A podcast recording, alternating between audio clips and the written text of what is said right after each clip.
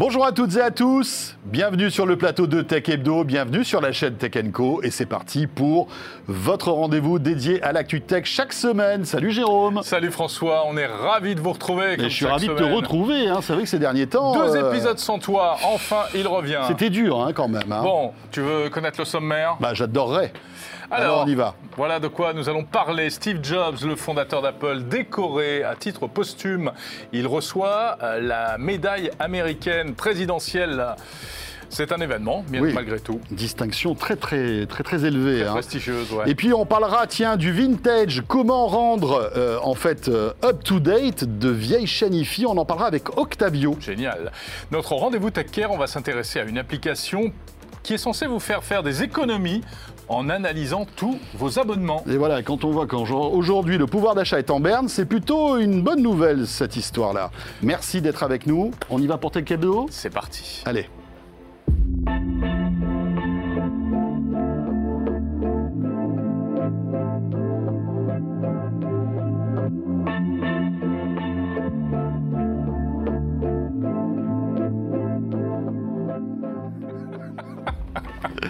C'est toujours important, un rouleau de ah, scotch. un rouleau de scotch. Je remercie Jean-David Duhart de nous avoir laissé, le réalisateur de cette émission, son rouleau de scotch sur le plateau de Tech Hebdo. Et un réalisateur sans scotch, enfin, ça s'appelle du gaffeur. C'est ça.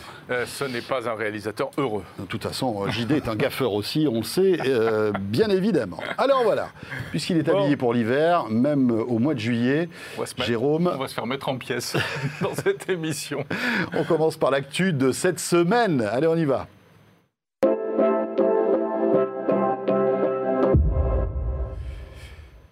L'actu, c'est une décoration, François. Oui.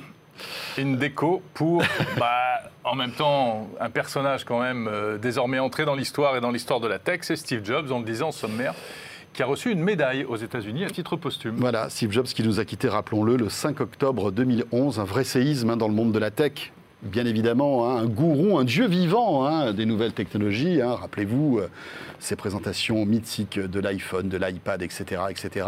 L'iPhone qui vient de fêter ses 15 ans et du coup on a vu ressurgir et ressortir un peu partout effectivement cette keynote historique de Incroyable. Et donc euh, c'est vrai que c'est une initiative du, en fait, du gouvernement américain de récompenser à titre posthume Steve Jobs. Voilà, c'est un peu leur légion d'honneur à eux. Donc ça, s'appelle la médaille présidentielle de la liberté. Et je crois que c'est l'un des plus hauts grades que l'on peut décerner à un civil aux États-Unis. Ah oui Oui, oui. Il y a 17 euh, récipiendaires, 17 hein, personnes décorées, je crois. Mmh. Et euh, Toi, bien sûr? Alors moi, je ne l'ai pas eu cette année. tu l'as pas eu cette année, oui. Et je vais candidater bah, pour écoute, oui, voilà, bah, tu passes un, coup de fil à Joe. Ouais, voilà. Euh, Peut-être qu'il pourra faire un effort. On verra. Il faut que je fasse mes preuves encore, hein, quand même, malgré tout. Donc, médaille présidentielle de la liberté remise à Steve Jobs à titre posthume. Voilà, pour bah, récompenser en quelque sorte eh bien. Euh, son œuvre, son on peut dire comme ça. Oui, son œuvre, et, puis, l'avancée technologique euh, qui, made in USA qu'il a pu apporter finalement avec toutes les innovations d'Apple. Voilà, c'était le petit clin d'œil pour commencer euh, ce Tech Hebdo. En France, en France, il se passe des choses aussi, et on est également dans les sphères un peu officielles. Tout à fait. Puisque, voilà, vous l'avez sans doute suivi, remaniement ministériel, et donc dans ce remaniement ministériel, il y a un nouveau ministre pour le numérique. Et c'est cette fois, en plus, vraiment presque un ministre. Voilà, c'est un ministre délégué au numérique, hein, qui répond bien évidemment à, Bruno Le Maire, qui est le ministre de l'économie. Euh, vous le voyez sur l'écran, il s'agit de Jean-Noël Barrot. Alors, bon, inconnu au bataillon, hein, Jean-Noël Barrot. Bah, c'est un, peu inconnu au bataillon. Un, jeune politique qui, malgré tout, n'est pas un, bleu hein, dans ce domaine. Et puis, il a quand même pas mal de compétences. Hein. Euh, il a fait de belles études d'économie. Il est passé par le MIT. Euh, j'ai vu ça aussi. Oui, il a quand même un profil euh, tech et il a une sensibilité tech. Mais c'est vrai qu'il euh, y avait hésitation. Enfin, on ne savait pas si ce serait un profil vraiment issu du monde de la tech. Il y a mmh. quelques députés, notamment, qui sont très, très versés dans toutes les questions liées au numérique. Lui, ce n'est pas son cas. C'est plutôt le versant économique. Hein, lui, c'est plutôt l'homme de la French Tech, des startups, etc. Comment le numérique, en fait, va développer l'économie de notre pays? Ça va être un peu sa mission. Mmh. voilà, donc Jean-Noël Barrot se retrouve avec un, un poste poste euh, encore plus honorifique que celui de Cédrico, qui, euh, rappelons-le, était secrétaire d'État. Donc là, il est ministre délégué. Hein. On monte d'un cran dans la... Voilà, on monte d'un cran. C'est dire en quelque sorte l'importance du, numérique. Voilà, dans le... Et d'ailleurs, ça s'appelle bien transition numérique. Tout à fait. Et on souhaite donc bon courage et bon vent donc à Jean-Noël Barrault, qu'on aura sans doute l'occasion de recevoir un de ces jours sur le plateau de l'une des émissions de Tech Co. C'est sûr. Heureusement pour lui qu'il n'est pas euh, ministre du numérique aux États-Unis, parce qu'il aurait eu une bonne raison de se gondoler cette semaine. C'est vrai. Ou en tout cas de monter au créneau pour euh, sans doute un peu clarifier les choses. Mais regardez ce qui s'est passé à San Francisco. C'est hallucinant. Des taxis robots. Alors déjà, des taxis robots, il faut savoir que... Des taxis, des taxis autonomes, en Des taxis autonomes, voilà, des taxis autonomes. Euh, c'est des taxis de la compagnie Cruise, qui est une filiale de General Motors, qui sont autorisés à rouler à San Francisco depuis peu. Alors, ça faisait plusieurs semaines qu'ils avaient le droit de circuler en test la nuit, mais à vide. Et depuis euh, quelques jours, ils avaient le droit de prendre des passagers. Tout à fait. Sauf qu'ils se sont mis en grève, visiblement. Il s'est passé quelque chose. Oui, alors vous les voyez, hein, ces, ces, voitures un peu particulières avec euh, qui sont bardés de capteurs sur leur, euh, sur leur toit. Euh, on ne sait pas ce qui s'est passé. On ne sait pas ce qui s'est passé. Vraiment, il y a eu comme un bug. Toutes les voitures se sont retrouvées au même endroit et se sont arrêtées. un peu comme une manifestation de voitures autonomes.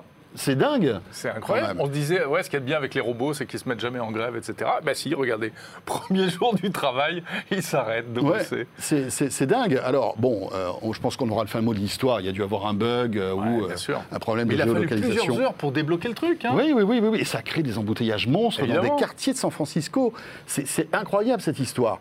Et puis de l'autre côté, il y a quand même ce, ce truc Enfin, là, on est en train de voir le, futur ah avec cette voiture, ah ce taxi. Il n'y en a pas beaucoup, hein. je crois qu'il n'y en a qu'une vingtaine euh, pour l'instant qui sont en test aux, Il y en a US. Qui, ont, bugué. Hein, c'est un peu comme un Uber. Hein. Tu prends ton truc, ton, ton, iPhone, tu commandes un taxi, et puis d'un coup, tu vois un taxi arriver, il n'y a pas de chauffeur. Il a pas de chauffeur. Et, ce taxi va t'emmener d'un point A à un point B tout seul. C'est dingue. Et le problème, c'est que dès qu'il y a un souci comme ça, euh, eh bien, les, forces de l'ordre sont, sont, vachement embêtées.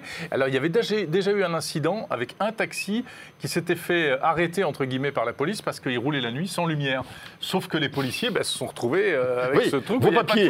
Vos papiers, mais il n'y a pas de papiers, s'il vous plaît. Mais il est passé où le chauffeur Ça va faire bizarre quand même. Ça fait quand même très très bizarre. C'est le futur, les amis. On y est, ça y est, on est C'est rigolo parce qu'en en fait, ça confronte plein de plein de plein d'habitudes, euh, je dirais plein de, de, de, petites choses de la société qui vont disparaître ou qui vont être complètement modifiées. Raison. Ça va être bizarre. On va voir, on va vivre des moments insolites. Ça, c'est certain. On va bien rigoler.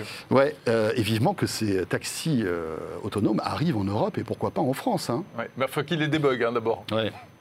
Enfin, cela dit, un taxi autonome qui arrive à Paris, je pense qu'il sera déjà bugué oh hein, quand il va arriver chez nous. Mais même à San Francisco, ça va être quelque chose. Parce qu'ils sont autorisés à circuler que, dans certaines que, dans certaines voies. Voilà, allez, encore une news high-tech, François. Euh, ça, c'est ton rayon, c'est le métavers. Ah, bah oui.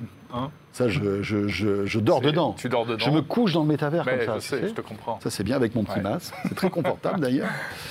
Euh, non, enfin tout ça, l'actualité pour vous dire que bien sûr on parle de, métavers euh, tout le temps, euh, peut-être un peu trop. Peut-être un peu trop. Sans doute. c'est pas que de notre faute. Hein. Non. C'est aussi les constructeurs, les communicants qui mettent du métavers. Le marketing, etc. Le marketing, dernier, dernier exemple en DAC, celui d'HTC.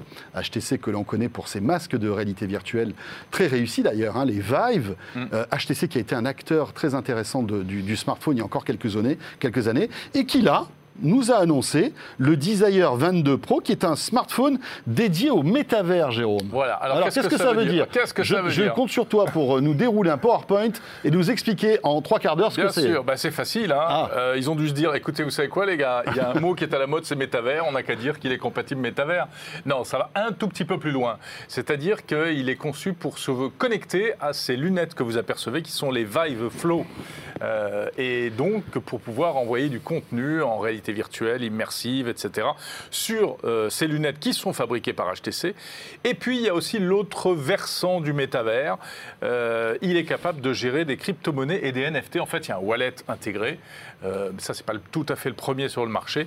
Un wallet sécurisé pour euh, stocker certaines crypto-monnaies et des NFT. Voilà pourquoi on l'appelle le smartphone métavers. Voilà, un écran de 6,6 pouces. C'est pas le top du top en, termes de technologie. Hein. Il n'a pas le dernier Snapdragon. C'est un téléphone, on va dire, qui est plutôt moyen haut de gamme. Voilà, à quoi ça sert? On ne sait pas trop. Est-ce que euh, ça va être un succès?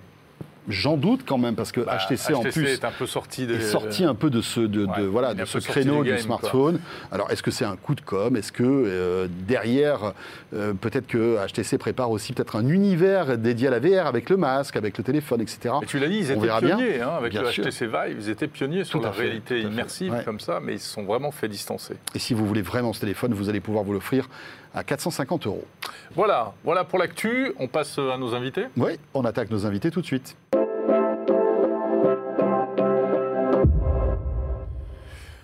Venez en paix, chers invités. Bonjour Victor Gignon. Bonjour.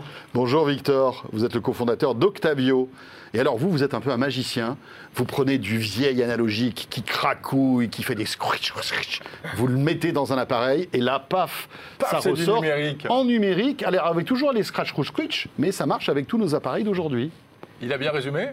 C'est ça, c'est un peu l'inverse. On va prendre la source numérique pour le donner à un ampli qui serait analogique, qui ne serait pas connecté. D'accord. En fait, euh, on a sorti un produit qui s'appelle Octavio Stream, qui est un lecteur réseau. Et le but vraiment, c'est de redonner goût à la haute fidélité pour euh, redémocratiser ce, ce, ah, Oh, oui. en fait, le, on va dire le plaisir de l'analogie. Le plaisir qu'on avait à l'époque et qu'on a pu euh, peut-être perdre avec les sources numériques, avec le développement des sources numériques.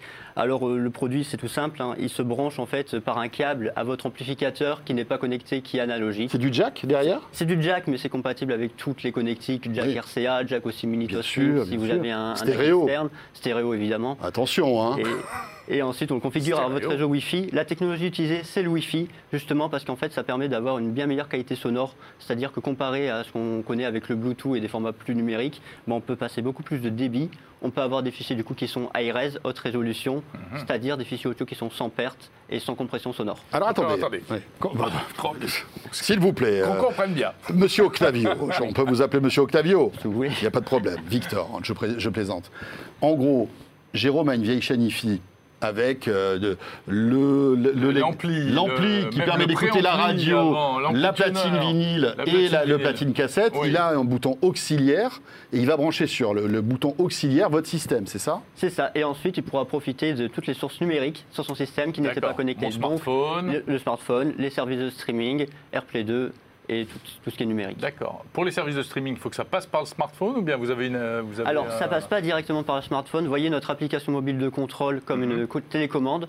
Et l'appareil se connecte directement au service de streaming pour aller chercher la musique en meilleure qualité. Il n'y a aucun traitement du téléphone entre temps. Donc, ça, c'est pour les gens qui ont une chaîne IFI qui veulent continuer à utiliser en fait et à, mettre du Spotify ou du Deezer dedans. Complètement. Et n'oublie pas, Jérôme, aujourd'hui, les anciennes chaînes IFI sont très design, sont très recherchées de, par leur côté vintage et trouvent leur place dans les salons. Oui, il y a un côté vintage et il y a aussi un côté, on va dire, affectif. Hein. Vous avez passé votre enfance, ou même euh, longtemps avec la même chaîne IFI dans laquelle vous avez investi il y a quelques années, vous n'avez pas envie de vous en séparer pour pouvoir passer au connecté. Les usages ont évolué, nous on permet de suivre cette tendance. D'ailleurs, je suis super ému parce que l'ampli qu'on aperçoit sur votre pub, c'était le mien.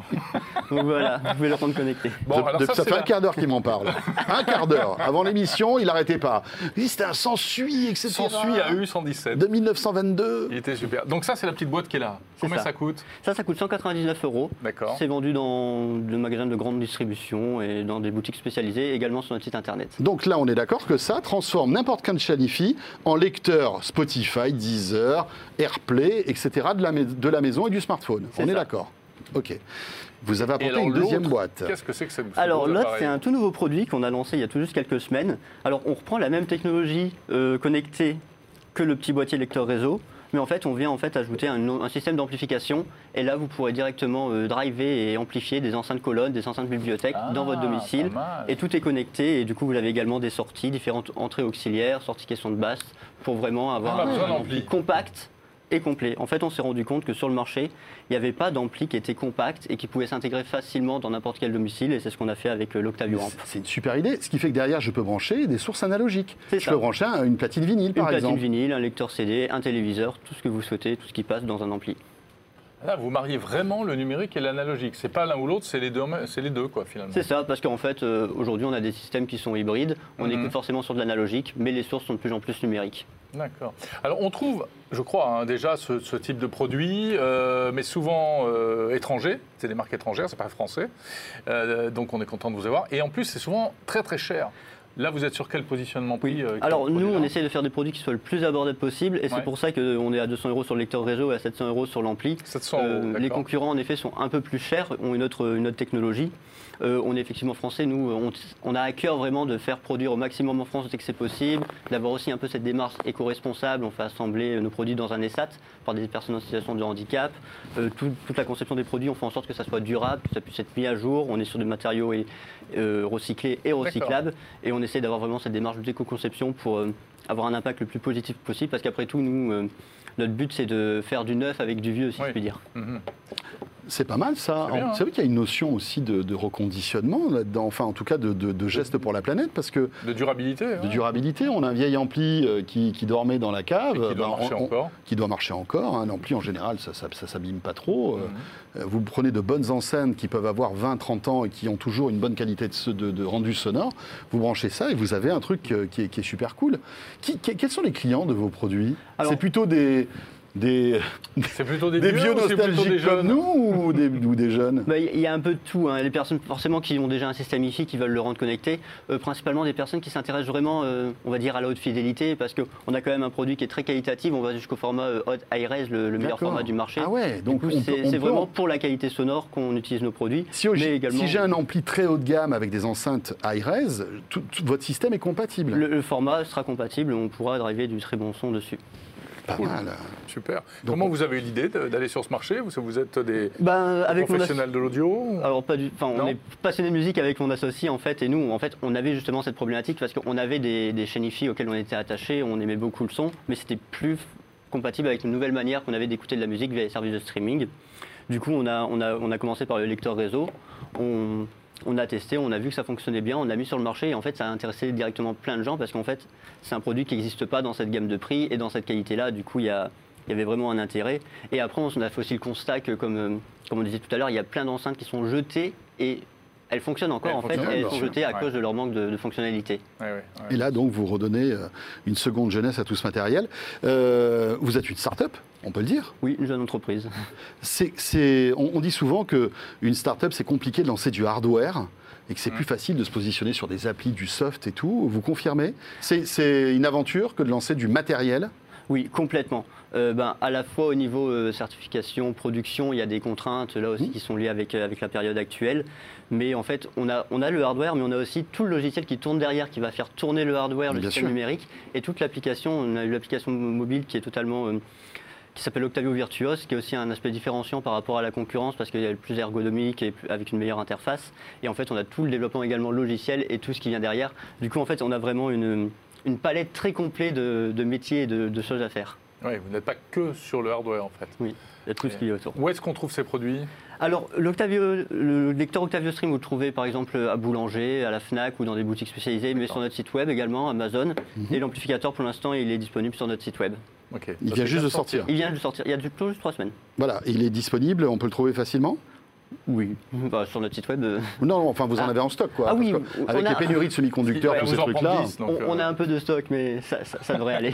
Très bien. Bah, écoutez, euh, bravo. Super, belle idée. Et bonne chance pour Octavio. Alors évidemment, les concurrents, on les a pas cités, mais c'est Sonos. Oui, il a Sonos, il y a d'autres marques aussi, qui, sont plus, qui, sont plus, ésotériques, mais mm, mm. intéressants. Merci Victor. Merci, à vous cofondateur donc d'Octavio. Jérôme, il est temps de terminer ce Tech Hebdo avec notre rendez-vous Tech, Care. On va vous faire économiser des sous.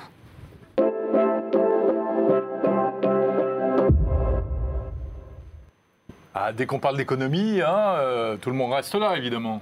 Ah bah oui, hein, franchement, vous êtes comme ça. Hein. Dès qu'on parle d'argent, vous restez avec nous. Eh Cela dit, vous avez raison. Quand on voit que le pouvoir d'achat, on va dire des Français, mais voilà, de tous les citoyens de ce monde est en train de, fondre, de fondre euh, dès qu'on peut essayer de gratter quelques euros de ci, de là, on ne dit pas non, Jérôme.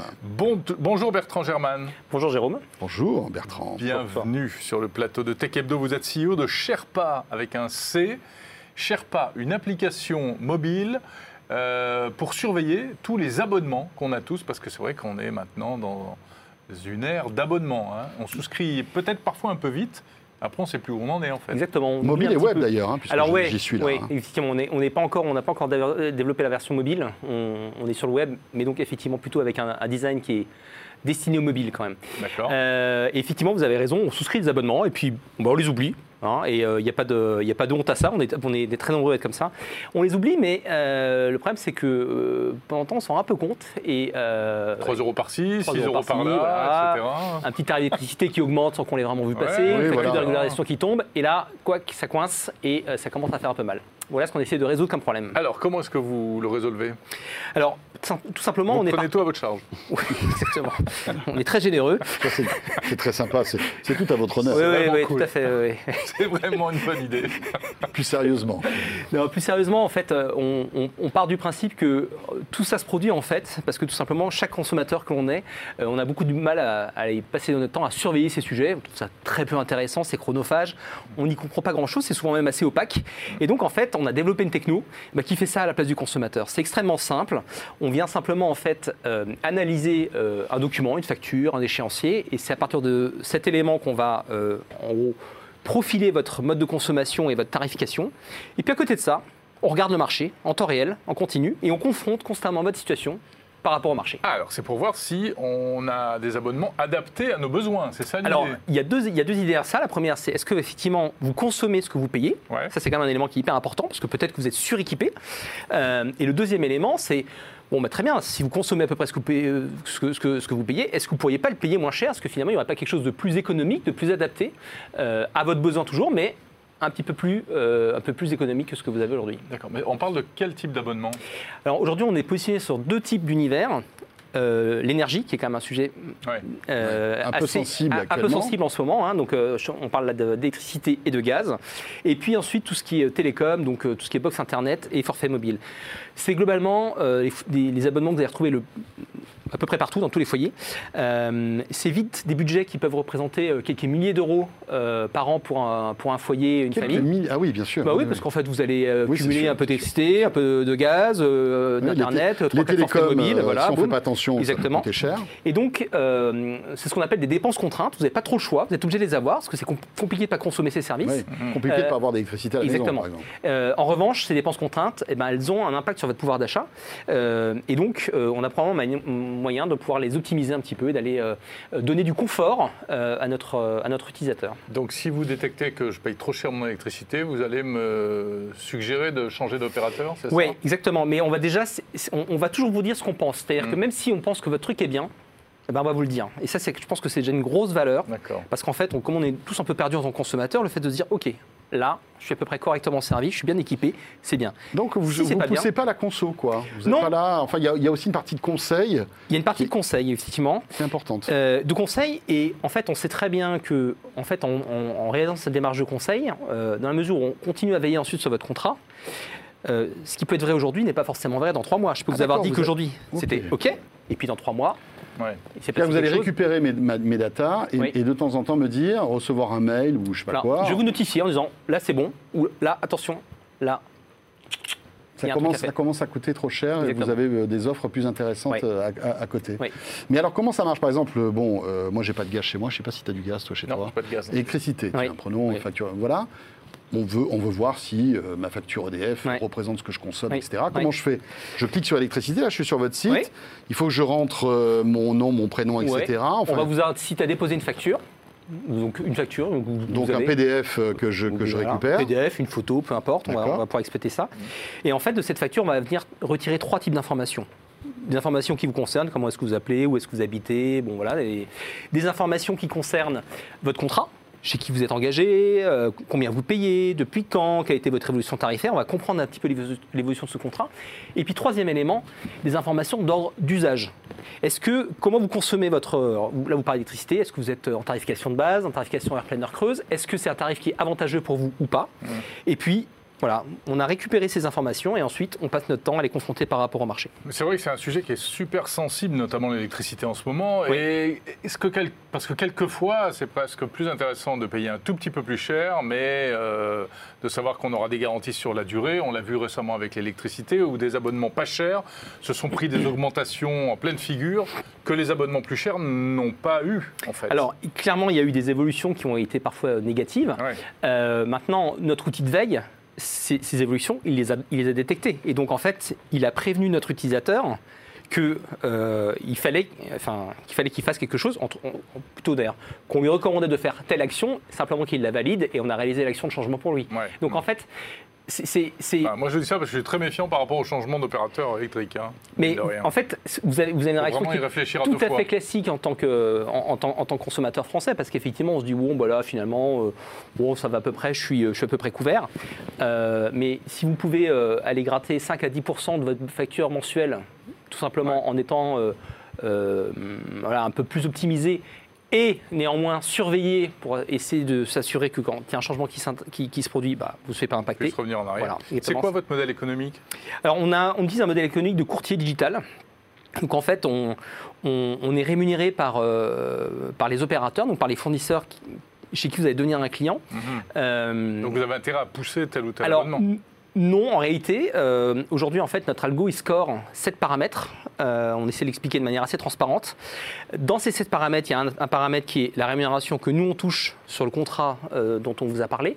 Mais il y en a 6 autres qui vont être votre économie à vous, la qualité de service, la pénibilité au changement, enfin bref, tout un, autre, tas de paramètres qui font que, en fait, euh, on va toujours privilégier l'intérêt de notre utilisateur par rapport au nôtre. Pourquoi? Tout simplement parce qu'en fait, fait, on sait que sur la durée, une fois que vous nous avez donné un contrat, bah, vous allez nous donner d'autres contrats et que même si on n'a pas gagné d'argent, il faut gagner la confiance en fait des, clients. On peut économiser combien euh, en, moyenne euh, si on cumule l'électricité, la box internet et le mobile? On, a une idée ou pas? Oui, on arrive vite à plusieurs centaines d'euros. On passe largement les 500-600 euros par an.